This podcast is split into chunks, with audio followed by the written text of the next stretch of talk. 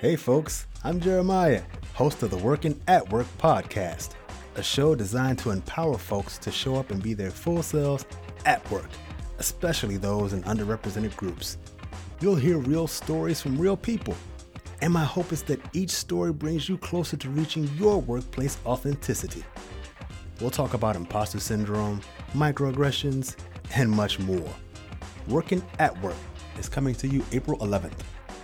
I hope our stories get you closer to being your whole you, no matter who's in the meeting. Workin' at Work, coming soon to most podcast platforms, but for now, check us out at workinatwork.com. That's working without the G.